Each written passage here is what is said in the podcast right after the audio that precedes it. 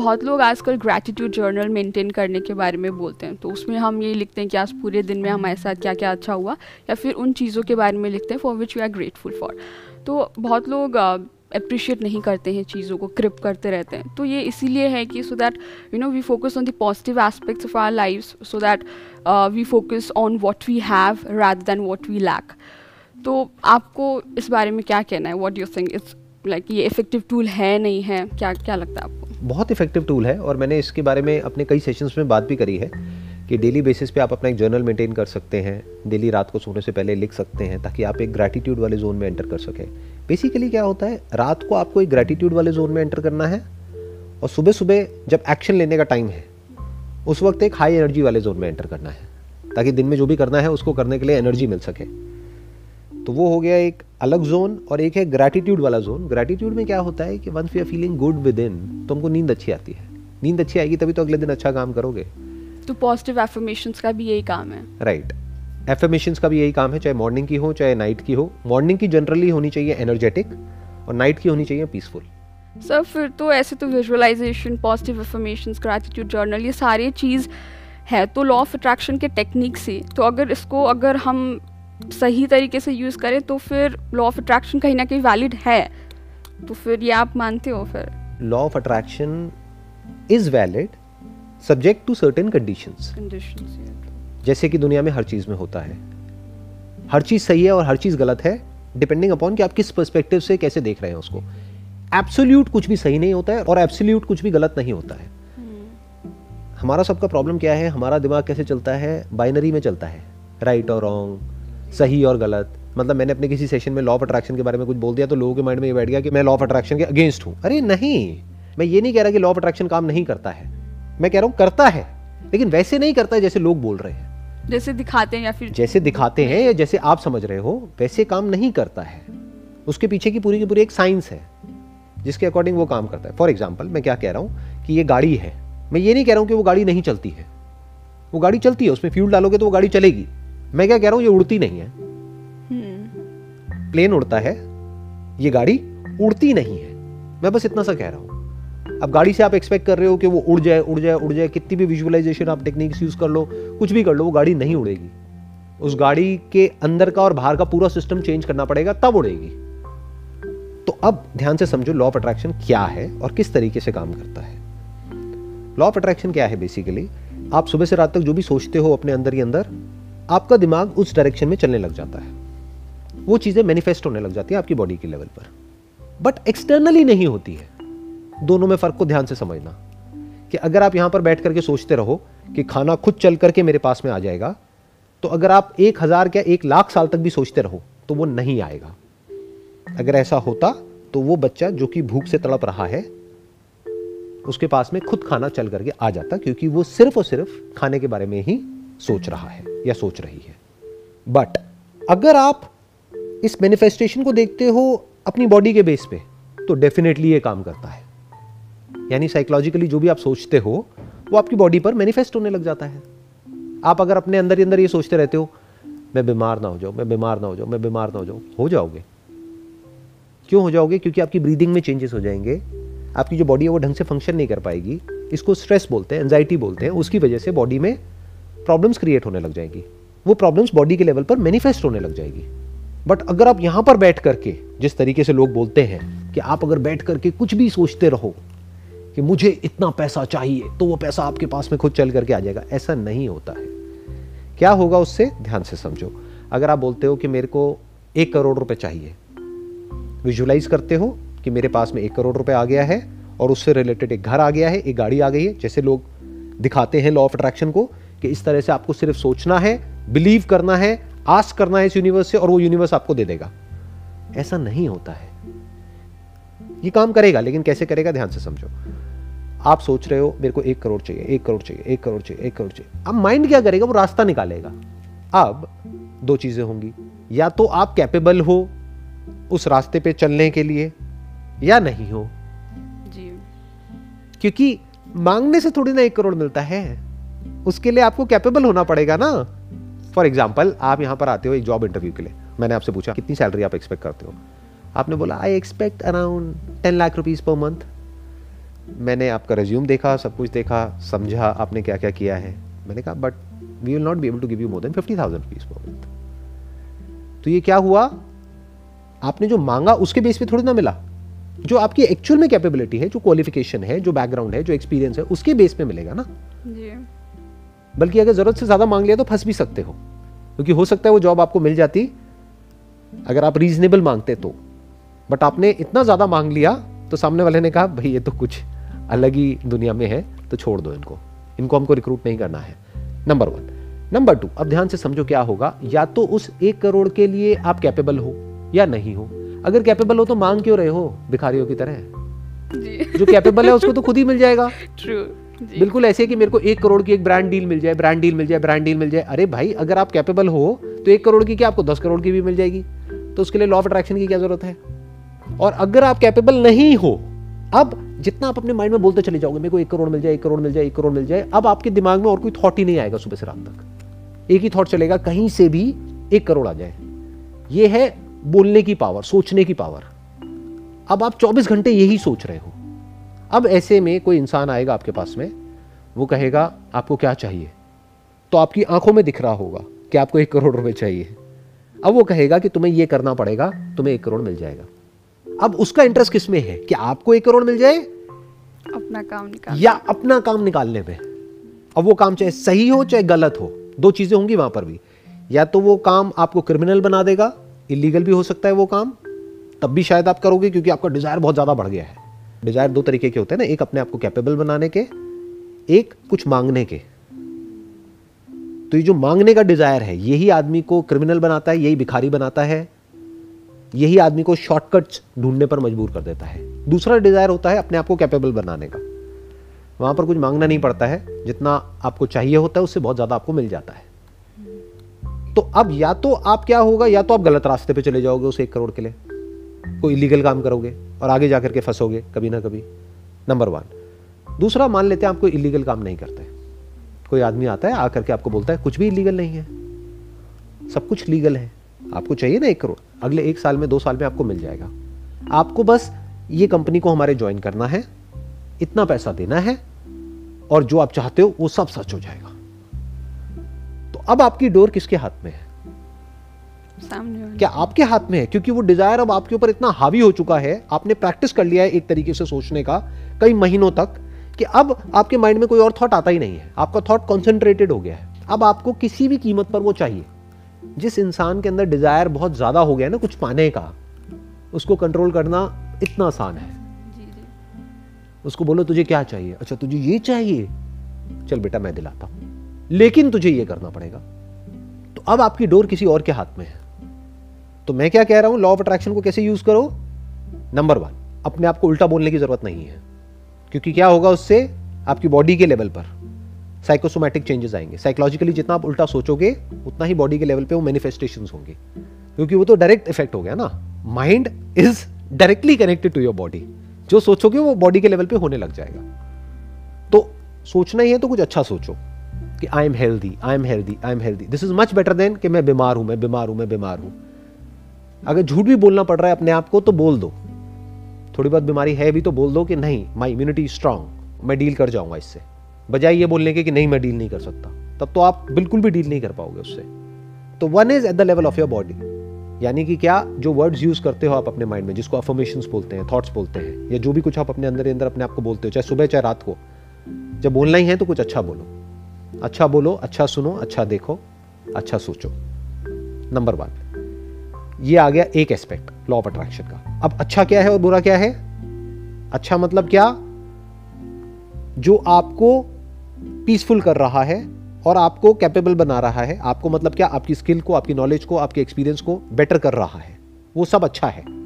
लेकिन जो भी आपको और एंशियस कर रहा है, अंदर से, ये जो एक करोड़ का डिज़ायर है, ये आपको पीसफुल करता है रात की नींद अच्छी आती है या रात की नींद उड़ जाती है इसकी वजह से? उड़ जाती है। आप देख पा रहे हो ना इस सच को? तो ये अच्छा नहीं है डिज़ायर अच्छा क्या है? कि मुझे ये करना है। एक है करने का डिज़ायर एक है पाने का डिज़ायर तो मैं क्या कहता हूँ? करने के डिजायर्स अपने अंदर पैदा करो। कि मुझे ये करना है मुझे ये करना है मुझे ये करना है मुझे ये करना है मुझे अपने आप को ऐसा बनाना है। अभी मैं इस लेवल पे हूँ अब मेरे को इस लेवल पे जाना है। In terms of my knowledge understanding skills experience हर एक चीज़ को मुझे बढ़ाना है। दूसरा डिज़ायर कौन सा होता है? पाने का, कि अभी मेरे पास में छोटी गाड़ी है, मुझे बड़ी गाड़ी चाहिए, और अब मैं लॉ ऑफ़ अट्रैक्शन को यूज़ करूँगा बड़ी गाड़ी तक पहुँचने के लिए। अरे भाई, आप पहुँच जाओगे बड़ी गाड़ी तक, क्यों? क्योंकि आप उस गाड़ी के बारे में सोचते चले जा रहे हो। और यही तो सब लोग चाहते हैं एडवर्टाइजर यही तो चाहते हैं, क्योंकि जब आप उस गाड़ी के बारे में सोच रहे होगे, अपनी पावर्स को यूज़ करके लॉ ऑफ़ अट्रैक्शन की तो आपको उस गाड़ी की एड दिखेगी। साथ ही साथ दिखेगा zero percent interest on EMI तो आप कहोगे, ये तो बहुत बढ़िया है, मैं ले लेता हूँ। अब आपकी औकात तो है नहीं वो गाड़ी लेने की। लेकिन जा करके आप लेके आ गए। अब आप फंस गए। और इसी से रिलेटेड एक है कि विजुअलाइजेशन का, कि अगर सब आसान है मतलब आसान है एज इन कि अगर मैं आँख बंद करके मुझे मुझे जो चाहिए वो मैं विजुअलाइज कर सकती हूँ। तो ऐसा क्यों होता है कि आँख बंद करके मुझे सब नेगेटिव चीज़ें दिखती हैं कि अगर मैं अगर मैं ये सोच रही कि मुझे यहाँ जाना है और मैं आसानी से कोई ट्रैफ़िक नहीं, आराम से फॉर एग्ज़ाम्पल एग्ज़ाम्पल है कि मैं जा सकती हूँ, लेकिन मेरे दिमाग में उसका ठीक अपोजिट आएगा। तो वो सिंपल सी चीज़ विजुअलाइज कर पाना किसी के लिए इतना डिफ़िकल्ट क्यों हो जाता है? इसलिए क्योंकि आप बीच में विजुअलाइजेशन को घुसा रहे हो। क्योंकि कहीं से पढ़ लिया है इसके बारे में कहीं से सुन लिया है। मैंने कभी भी विजुअलाइजेशन के बारे में बात नहीं करी है। मैंने क्या बोला है कि अपने आप को कुछ अच्छा बोलो। मैंने ये नहीं बोला है कि बैठ करके विजुअलाइज करो। ये सोचने लग जाओ कि मैं बहुत हेल्दी हूँ। ये, ये एक्सट्रीम में जाने वाली बात हो गई। तो क्या करना है आपको? आपको अपने आप को एज इट इज़ देखना है कि अभी आपकी करंट स्टेट क्या है। जहाँ तक मैं देख पा रहा हूँ आपकी आँखें ठीक है कान ठीक है आप मुझे सुन पा रहे हो देख पा रहे हो खुद चल करके यहाँ तक आए हो। जी। तो हाथ पैर भी सही सलामत है भगवान की दया से। तो सब कुछ ठीक है एट अ फंडामेंटल लेवल तो ये कोई इल्यूजन नहीं है ये फैक्ट है। बाकी रही छोटी मोटी बीमारियाँ वो आती जाती रहती हैं। वो सबके साथ है। तो ये आप किसी इल्यूजन के बेस पे नहीं बोल रहे अननेसेसरी विजुअलाइज नहीं कर रहे कि मैं हेल्दी हूँ। आप रियलिटी को देख लो कि आप एक्चुअल में हेल्दी हो। जी जी। जो चीज़ है नहीं उसको विजुअलाइज कर पाना थोड़ा मुश्किल हो जाता है। Right right. और वो सोचना ही क्यों है? वही तो मैं बार बार कह रहा हूँ कि why do you have to think about something which is not real think on the basis of reality visualise करना भी है तो ये करो कि अभी मैं एजुकेशन वाइज इस लेवल पर हूँ आने वाले इतने साल बाद मैं इस लेवल पर होंगी in terms of my educational qualification जिसकी बेस पर मैं काम करने के लिए प्रैक्टिस करने के लिए और जो भी कुछ करना है, पढ़ाई करने के लिए सबके लिए मैं तैयार हूँ। तो ये सब रियल हो गया। जिसकी आप बात कर रहे हो विजुअलाइजेशन दैट इज़ अनरियल कि मैं सड़क पे जाऊँगी और मुझे ट्रैफ़िक नहीं मिलेगा, मैं विजुअलाइज कर रही हूँ। अरे, आपके सोचने से क्या होता है? यही तो मैं समझा रहा हूँ जब से कि बेसिकली आपके सोचने से ट्रैफ़िक कम या ज़्यादा नहीं हो जाएगा। ट्रैफ़िक जितना है सड़क पे सो है। अब आपको सोचना है तो क्या सोचना है? कि मैं टाइम से निकल रही हूँ यहाँ पे इनफैक्ट लॉ ऑफ़ अट्रैक्शन की ज़रूरत ही नहीं है। वही बात हो गई ना हर जगह हर चीज़ की ज़रूरत नहीं होती। नहीं होती है। जैसे समुद्र में आप गाड़ी को नहीं चला सकते ना गाड़ी कहाँ चलती है? सड़कों पर चलती है। तो आप समुद्र में गाड़ी चलाओगे और कहोगे गाड़ी डूब गई। हम्म। पहले समझो कि कौन सी चीज़ कहाँ चलती है। पहले तो इस वर्ड को ही हटा दो लॉ ऑफ़ अट्रैक्शन ये वर्ड अपने आप में काफ़ी एक मैं क्या कहूँगा बहुत ही मिस टर्म है जो लोगों ने यूज़ करी है। प्रोपोगेट करी है अपने किसी बेनिफिट के लिए। जिसमें आपका कोई बेनिफिट हो ना हो, उनका तो हो गया, जिन्होंने इसको प्रोपोगेट किया है। उन्होंने तो करोड़ों कमा है। तो आप ये समझो कि आपके लिए इसका क्या बेनिफिट है। आपको कैसे यूज़ करना है? मैंने क्या कहा? सिंपल बात बोली है कि अपने अंदर अच्छा बोलो, बाहर अच्छा बोलो अच्छा देखो अच्छा सुनो। अच्छा मतलब क्या? जो भी आपको एक बेटर इंसान बनाता है। इसको एक बॉडी को इंस्ट्रूमेंट की तरह देखो। जो भी इस इंस्ट्रूमेंट की कैपेबिलिटीज को बढ़ाता है, या जिससे बढ़ सकती है, ऐसे थॉट्स वो सब अच्छे हैं। जो भी आपको मांगने पे मजबूर करता है, या कुछ भी ऐसा एक्सपेक्ट करवाता है जो कि अनरियलिस्टिक है, वो सब गलत थॉट्स है। जैसे वहाँ पे क्या सोचना है, वहाँ पे इसकी ज़रूरत ही नहीं है लॉ ऑफ़ अट्रैक्शन की, आपको क्या बोलना है अपने आप को? कि मैं जा रही हूँ सड़क पे, अब मैं टाइम से निकल रही हूँ। तो वहाँ पे प्लानिंग की ज़रूरत है लॉ ऑफ़ अट्रैक्शन की ज़रूरत नहीं है। कि अगर यहाँ पर आपको टाइम से पहुँचना है तो आप टाइम से घर से निकले। तो अगर ट्रैफ़िक मिला भी तो आपने पहले ही गूगल मैप्स पे देख लिया। उसके बाद भी कुछ मार्जिन और लेकर के आप चल रहे हो ताकि आप टाइम से पहुँच पाओ। तो इस सब में लॉ ऑफ़ अट्रैक्शन का रोल कहाँ है? कहीं भी नहीं है। और अगर आप अच्छा बोलोगे अच्छा सुनोगे अच्छा सोचोगे अच्छा देखोगे तो आपको किसी भी लॉ ऑफ़ अट्रैक्शन की ज़रूरत क्या है? आप अच्छा ही करोगे ना? जी। आप कुछ गलत करोगे क्यों? अच्छे और गलत की डेफिनेशन को पहले क्लियर कर लो अपने माइंड में अच्छे से। एक डिज़ायर है जो आपको लालची बना देता है। ऐसा इंसान ना खुद के लिए अच्छा है ना औरों के लिए अच्छा है क्योंकि ना तो वो खुद चैन से सो सकता है ना किसी को सोने दे सकता है। ऐसा आदमी पूरी दुनिया के लिए खतरनाक है जो बहुत ज़्यादा लालची है। यानी कौन? जो अपने फ़ायदे के लिए किसी और का नुकसान भी करने को तैयार है। तो ऐसे डिजायर्स अपने अंदर प्लांट मत करो। चीज़ों के डिजायर्स प्लांट मत करो। अगर अपनी कैपेबिलिटी को बढ़ा लोगे तो जितनी भी चीज़ें चाहिए उससे ज़्यादा आपको मिल जाएगी। आपको मांगनी नहीं पड़ेगी। मांगने से नहीं मिलता इस यूनिवर्स में अपने आप को कैपेबल बनाने से मिलता है। रिसेंटली मैं एक बुक पढ़ रही थी तो उसमें ऑथर ने कैंसर्स ऑफ़ द माइंड के बारे में वो एक्सप्लेन कर रहे थे जो कि कंपेयरिंग कंप्लेनिंग क्रिटिसाइजिंग ये सब है। और वो बहुत अच्छे से एक्सप्लेन भी कर रहे थे लेकिन मेरा ध्यान बार बार उस वर्ड कैंसर पे जा रहा था। तो मेरा क्वेश्चन यही है कि चीज़ों को उतनी ही इम्पोर्टेंस कैसे दे जितनी ज़रूरत है? कंपेयरिंग कंप्लेनिंग एंड क्रिटिसाइजिंग ये तीन वर्ड्स आपने बोले। जी। ये कैंसर्स ऑफ़ माइंड नहीं है। सबसे पहले तो इसको समझना है। कैंसर ऑफ़ माइंड एक्चुअल में क्या है? ओवर थिंकिंग ओवर थिंकिंग की जड़ क्या है? क्या कंपेयरिंग है? बिना कंपेयरिंग के आप सोचोगे कैसे? You can not operate in this universe without comparison आप एक गाड़ी चला रहे हो तो आपको कंपेयर करना पड़ेगा कि अभी मुझे यहाँ पे पार्क करना है जगह है या नहीं है इसको पार्क करने के लिए। वो क्या कर रहे हो आप? कंपेयर कर रहे हो अपने माइंड में। You are comparing the distance between two objects to understand कि यहाँ पे गाड़ी आप पार्क कर पाओगे या नहीं कर पाओगे। अगर आपके माइंड में से कंपैरिजन को हटा दिया जाए तो आप इस दुनिया में ऑपरेट ही नहीं कर सकते। आप जो लाइफ में आगे भी बढ़ रहे हो that is again because of comparison क्योंकि कहीं ना कहीं आपके माइंड में कोई ना कोई आइडल है जो भी आप करना चाहते हो उससे रिलेटेड जो आपको आगे बढ़ने के लिए पुश कर रहा है या कर रही है। नहीं तो हमारे जो एनिमल इंस्टिंक्ट्स हैं वो हमको नीचे गिरा देते हैं। वो कहाँ ले जाएँगे आपको? एक जानवर के लेवल पे जहाँ पे आप प्लेजर्स में जाकर के इंडल्ज हो जाओगे। तो इस कंपैरिजन की वजह से ही तो आप आगे बढ़ रहे हो। तो ये बुरा नहीं है। एक बार आराम से समझने की कोशिश करना कि एक्चुअल में बुरा क्या है। कंप्लेन करना क्या बुरा है? बिल्कुल भी बुरा नहीं है। फॉर एग्ज़ाम्पल आप अपने घर से यहाँ पर आए और बीच में कहीं पे रोड खराब है और आप जा करके कंप्लेंट फ़ाइल कर रहे हो। जो भी रिस्पेक्टिव डिपार्टमेंट्स है उन सब जगह पर। ईमेल्स कर रहे हो उनको लेटर लिख रहे हो उनको फ़ोन कर रहे हो उनको बता रहे हो कि देखो यहाँ पे प्रॉब्लम है। तो क्या वो बुरा है? नहीं। तो कंप्लेनिंग इज़ नॉट बैड जब भी आपके साथ में कुछ भी अनफेयर होता है तो कंप्लेन करना पड़ेगा ना। कंप्लेन नहीं करोगे तो सामने वाले को पता कैसे लगेगा आपके साथ में कुछ अनफेयर हो रहा है। आप एक रिलेशनशिप में हो और सामने वाला कुछ गलत कर रहा है आपके साथ में लेकिन उसको खुद को ही नहीं पता है कि वो क्या गलत कर रहा है। बट आपको पता है तो आप उसको कंप्लेन करोगे। ये जो तुम कर रहे हो ये ठीक नहीं है। इसको चेंज करो या हम इस रिलेशनशिप को खत्म करेंगे। तो ये क्या हुआ? कंप्लेनिंग हो गया। तीसरा क्या है? क्रिटिसाइजिंग क्रिटिसाइजिंग बुरा थोड़ी ना है। बहुत ज़रूरी है क्रिटिसिज्म हमारे यहाँ पे प्रॉब्लम पता है क्या है? We are too eager to agree कोई क्रिटिसाइज ही नहीं करता है। जैसे आपके पेरेंट्स ने जो जो कहा आपने वो वो किया।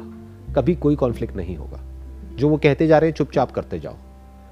But the moment you disagree there is bound to be a conflict तो अगर वो कुछ ऐसा कह रहे हैं आपको करने के लिए, जो करने में आपका इंटरेस्ट नहीं है, या कुछ भी ऐसा कर रहे हैं, जो आपको ठीक नहीं लगता है तो उनको क्रिटिसाइज करना पड़ेगा। फिर वो चाहे कोई पर्सन हो, चाहे कोई ग्रुप हो, चाहे कोई अथॉरिटी हो, चाहे कोई ऑर्गेनाइजेशन हो, चाहे कोई भी हो, इसी को फ्रीडम ऑफ़ स्पीच बोलते हैं। You must be able to criticise you must not agree with everybody जी। 99% लोग ऐसे ही होते हैं। वो एग्री कर जाते हैं। तो सामने वालों को पता तक नहीं लगता है कि उनकी वजह से किसी को कोई प्रॉब्लम हो रही है। मतलब मुँह पे एग्री कर गए पीछे से उल्टा बोल रहे हैं। मुँह पे बोलने में दम नहीं है मुँह पे बोलने में हिम्मत नहीं है। सर आपने जो भी एग्जांपल्स दिए वो सही है ठीक है? और मैं शायद वो ऑथर जो ये चीज़ बोल रहे हैं ना, वो शायद इस, उस पर बोल रहे हैं कि अगर हम कंप्लेन कंपेयरिंग का लेते हैं कि अगर फॉर एग्ज़ाम्पल मैं हूँ और मेरा, मेरी कोई दोस्त है फॉर एग्ज़ाम्पल वो अच्छा कर रही है और वो कंपेयरिंग की वजह से नेगेटिव फीलिंग्स आ रही हैं मे बी मैं उससे जेलस हो रही हूँ या फिर हमारी इतनी अच्छी दोस्ती थी जो ख़राब हो गई है तो शायद उसमें तो ये चीज़ गलत है ना कि हम उस सेंस में कंपेयर करना गलत है ना? गलत क्या है? कंपेयर करना गलत है या ये कहना गलत है कि कंपैरिजन गलत है? कंपैरिजन गलत नहीं है। ये कहना गलत है कि मेरे माइंड में कंपैरिजन क्यों आ रहा है? आपकी कोई फ्रेंड है या आपकी कोई बहन है या भाई है तो आप नहीं भी कंपेयर करोगे तो या तो घर वाले करेंगे। प्लस आप जब अपनी फ्रेंड को देखोगे कुछ ऐसा करते हुए आप दोनों ने साथ साथ में शुरू किया था एक ही कॉलेज से अब वो आगे निकल गई आप पीछे रह गए। तो क्या कंपैरिजन नहीं आएगा वहाँ पे? आएगा। तो कंपैरिजन गलत नहीं है। क्योंकि comparison is reality the moment you say reality is wrong तब आप फंस गए। फॉर एग्ज़ाम्पल आप कह रहे हो, बारिश हो रही है, बारिश नहीं होनी चाहिए। बारिश गलत है। क्या बारिश गलत है या ये थॉट गलत है कि बारिश क्यों हो रही है, बारिश नहीं होनी चाहिए? ये थॉट ही गलत है। तो कंपैरिजन गलत नहीं है क्रिटिसिज्म गलत नहीं है कंप्लेन करना गलत नहीं है। कहीं पर भी जाकर के कंप्लेंट फ़ाइल करना या किसी को कंप्लेन करना।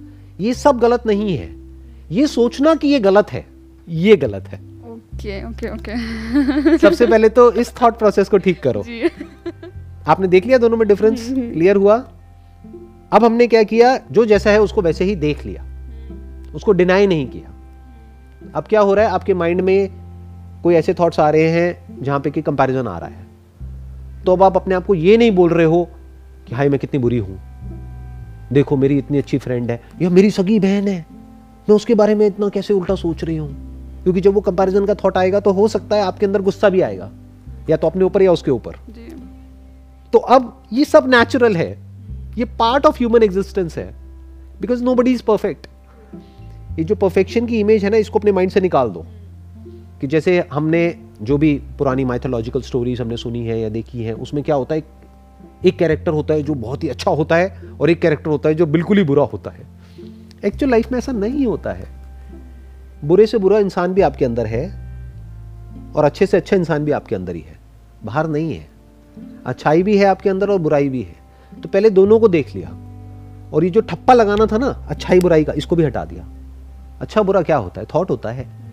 थॉट तो कुछ भी आ सकता है। फॉर एग्ज़ाम्पल बायोलॉजिकली आपके अंदर कुछ ऐसे थॉट्स आएँगे किसी भी पर्सन से रिलेटेड जो सिर्फ़ आपके माइंड में नहीं सबके माइंड में आएँगे। बट वहाँ पर दो तरह के लोग होंगे। एक वो जो कहेंगे कि ये नहीं आने चाहिए क्योंकि ये प्रोहिबिटेड है एज पर माई कल्चर और माई बैकग्राउंड और दिस एंड दैट और दूसरे कहेंगे थॉट ही तो है आया गया कोई बात नहीं क्या हो गया? तो किसको प्रॉब्लम हुई उस थॉट की वजह से और किसको नहीं हुई? जिसने बोला कि ये गलत है। समझ गए प्रॉब्लम द मोमेंट यू से कि ये कैंसर है, आपने कितना बड़ा वर्ड यूज़ कर दिया उस ऑथर ने आपने कि भाई ये कैंसर है तो गड़बड़ हो गई। वहाँ पर बहुत बड़ी गड़बड़ हो गई। अब क्या हो रहा है? The moment you get that kind of thought तो आपके माइंड में क्या आएगा? एक भयानक सी इमेज आएगी कि अभी मेरे को एक थॉट आया, अब कुछ टाइम बाद ये ट्यूमर के जैसा हो जाएगा, फिर कैंसर के जैसा हो जाएगा, और ये अंदर ही अंदर मेरे को खोखला कर देगा, मैं मरने वाली हूँ, मेरे को थॉट नहीं आने चाहिए, और वो थॉट आएँगे। और जितना आप अपने आप को ये बोलोगे ना, ये थॉट नहीं आने चाहिए, इस वजह से उतने ही ज़्यादा वो थॉट्स आएँगे। बट जो मैं बोल रहा हूँ अगर वो आपने समझ लिया उस बात की डेप्थ को और अपने आप को बोला क्या हो गया? कंपैरिजन आया है ना माइंड में? आ गया आ गया? जेलसी हो गई हो गई? गुस्सा आ गया आ गया? पार्ट ऑफ़ लाइफ है? हाँ। मैं कौन सा परफेक्ट हूँ? और कौन है जो परफेक्ट है? कौन है ऐसा दुनिया में इंसान पास्ट में जो हुआ है या अभी है या जो फ्यूचर में होने वाला है जिसके अंदर कभी गुस्सा नहीं आया है? हो सकता है बाहर से उसने अपने गुस्से को नहीं दिखाया है क्योंकि उसके रेपोकेशन होते हैं। आपके अंदर अगर गुस्सा भी है तो आप अपने कमज़ोर के आगे तो दिखा सकते हो। अपने से स्ट्रांग के आगे कैसे दिखाओगे? हम्म। चाहे वो फिजिकली कमज़ोर हो चाहे मेंटली कमज़ोर हो या फाइनेंशियली कमज़ोर हो उसको तो आप दबा सकते हो। जो आपसे पावरफुल है उसको कैसे दबाओगे? तो गुस्सा अंदर तो है लेकिन बाहर नहीं है। तो ऐसा कोई इंसान नहीं है दुनिया में ना कभी होगा जिसके अंदर कभी कोई कंपैरिजन नहीं आया है जिसने कभी कंप्लेन नहीं किया है या जिसने कभी क्रिटिसाइज नहीं किया है किसी को भी या जिसके अंदर कभी कोई गुस्सा नहीं आया है। या जिसको भी आप नेगेटिव थॉट्स बोलते हो नेगेटिव फीलिंग्स बोलते हो नेगेटिव इमोशंस बोलते हो इन इन्वर्टेड कॉमर्स वो उसके माइंड में नहीं आए हैं। ऐसा इंसान ना तो कभी पास में हुआ है, ना अभी है, ना कभी होगा। अगर कोई कह रहा है कि मेरे माइंड में तो सब कुछ पॉजिटिव आता है तो वो झूठा है। वो झूठ बोल रहा है। आने वाले टाइम में उसका झूठ पकड़ना बड़ा आसान हो जाएगा। क्यों? क्योंकि अब साइंस ने इतनी तरक्की कर ली है कि वो आपके ब्रेन में कुछ स्कैन्स करके बता सकते हैं कि एग्जैक्टली exactly क्या चल रहा है। तो वो जो झूठा इंसान होगा ना उसको वहाँ पे ले जाकर के स्कैनर के अंदर बिठा दिया जाएगा और एक मिनट में सब निकल के आ जाएगा। कि अरे इसकी ब्रेन तो उससे भी ज़्यादा एक्टिव है जो एक ह्यूमन है। क्योंकि ये तो सुपर ह्यूमन है। तो इसकी ब्रेन तो बिल्कुल काम होनी चाहिए। ब्रेन में कुछ होना ही नहीं चाहिए। लेकिन जैसे उस स्कैनर में गए पता लगा अरे यहाँ तो कुछ और ही चल रहा है। इसके अंदर तो उससे भी ज़्यादा केओस है। उससे भी ज़्यादा कॉन्फ्लिक्ट है, उससे भी ज़्यादा एक्टिविटी है। इस सुपर ह्यूमन में तो उस ह्यूमन से भी ज़्यादा एक्टिविटी हो रही है। ये कैसा सुपर ह्यूमन है? समझ गए? तो इस मिथ से बाहर आ जाओ। ना कोई सुपर ह्यूमन होता है, ना कोई सुपर विलन होता है। ह्यूमंस होते हैं। तो सर जो आप बोलते हैं ना कि थॉट्स आए और फिर उसको जाने दो तो ये क्या इतना इजीली वो हो जाएगा कि हाँ ठीक है यार आ तो रहा है जाने दो और दूसरे काम में लग जाओ तो वो हो जाता है ऐसे आसानी ऐसे नहीं होता है क्योंकि ऐसे आप जितना करोगे आप उससे भाग रहे हो। जितना भागोगे वो थॉट्स और ज़्यादा आएँगे वो ओवर थिंकिंग और ज़्यादा हावी हो जाएगी। तो आपको क्या करना है आपने इस रियलिटी को देख लेना है कि थॉट्स आते हैं और चले जाते हैं। फीलिंग्स आती हैं चली जाती हैं। इमोशंस आते हैं चले जाते हैं। क्या ये रियलिटी है? या इसके लिए आपको अपने अंदर एक डिज़ायर पैदा करना है और ऐसा इंसान बनना है कि आपके अंदर थॉट्स आए और चले जाएँ। अभी इस क्वेश्चन में इंप्लाइड क्या है? आप चाहते हो कि आपका माइंड ऐसा हो जाए कि जिसमें कोई भी थॉट आए और वो चला जाए। आपको तंग ना करे। This is what you want right तो you don't have to want it because this want is the problem जैसे अगर आप सोने से पहले अपने आप को बोलोगे ना मुझे नींद आ जाए मुझे नींद आ जाए मुझे नींद आ जाए। उसी वजह से आपको नींद नहीं आ रही है। तो आपका माइंड पीसफुल क्यों नहीं हो रहा है? क्योंकि आप बार बार अपने आप को बोल रहे हो कि काश मेरा माइंड ऐसा हो जाए जिसमें कोई भी थॉट आए और चला जाए। मैं बिल्कुल एक मिरर के जैसी हो जाऊँ जिस पर कोई भी रिफ्लेक्शन आई और गई थॉट्स आए और गए फीलिंग्स आई और गई इमोशंस आए और गए और मुझ पर कोई असर ना हो। अरे ये कोई कहानी नहीं सुना रहा हूँ मैं आपको। हम्म, ये रियलिटी बता रहा हूँ कि एक्चुअल में आपकी ब्रेन और मेरी ब्रेन या किसी की भी ब्रेन में कोई फ़र्क नहीं है। क्या होता है इस ब्रेन में? थॉट्स आते हैं चले जाते हैं फीलिंग्स आती हैं चली जाती हैं। मतलब मैं आपको कोई लोरी नहीं सुना रहा हूँ कि देखो, ऐसा होना चाहिए। ऐसा ही होता है, सबके साथ होता है। अब सवाल उठता है कि वो लोग जो ओवर थिंकिंग के जोन में चले जाते हैं, उनके साथ ऐसा क्यों नहीं होता है? तो ये आपको समझना है कि नींद क्यों नहीं आती है। ये नहीं कि नींद कैसे आए, क्योंकि नींद में जाने का कोई तरीका नहीं है। नींद में ना जाने के बहुत सारे तरीके हैं।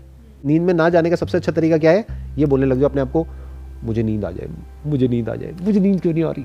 मुझे गुस्सा आ रहा है। काश मुझे नींद आ जाए। और कोई भी ऐसी हरकतें कर रहे हो जिससे कि आपको नींद आ जाए। जैसी ये हरकतें बंद कर दोगे नींद आ जाएगी। हम्म, तो कुछ भी करने की ज़रूरत नहीं है। ओवर थिंकिंग को रोकना है तो इस रियलिटी को देख लो कि आएँगे जाएँगे। ये कोई कहानी नहीं है रियलिटी है। पूरी लाइफ ऐसे ही रहेगा। और एक और रियलिटी क्या है ऐसी स्टेट कभी भी नहीं आएगी जो आप एक्सपेक्ट कर रहे हो। कि वही जो आपने मिरर का एग्जांपल दिया। ऐसा कभी नहीं होने वाला।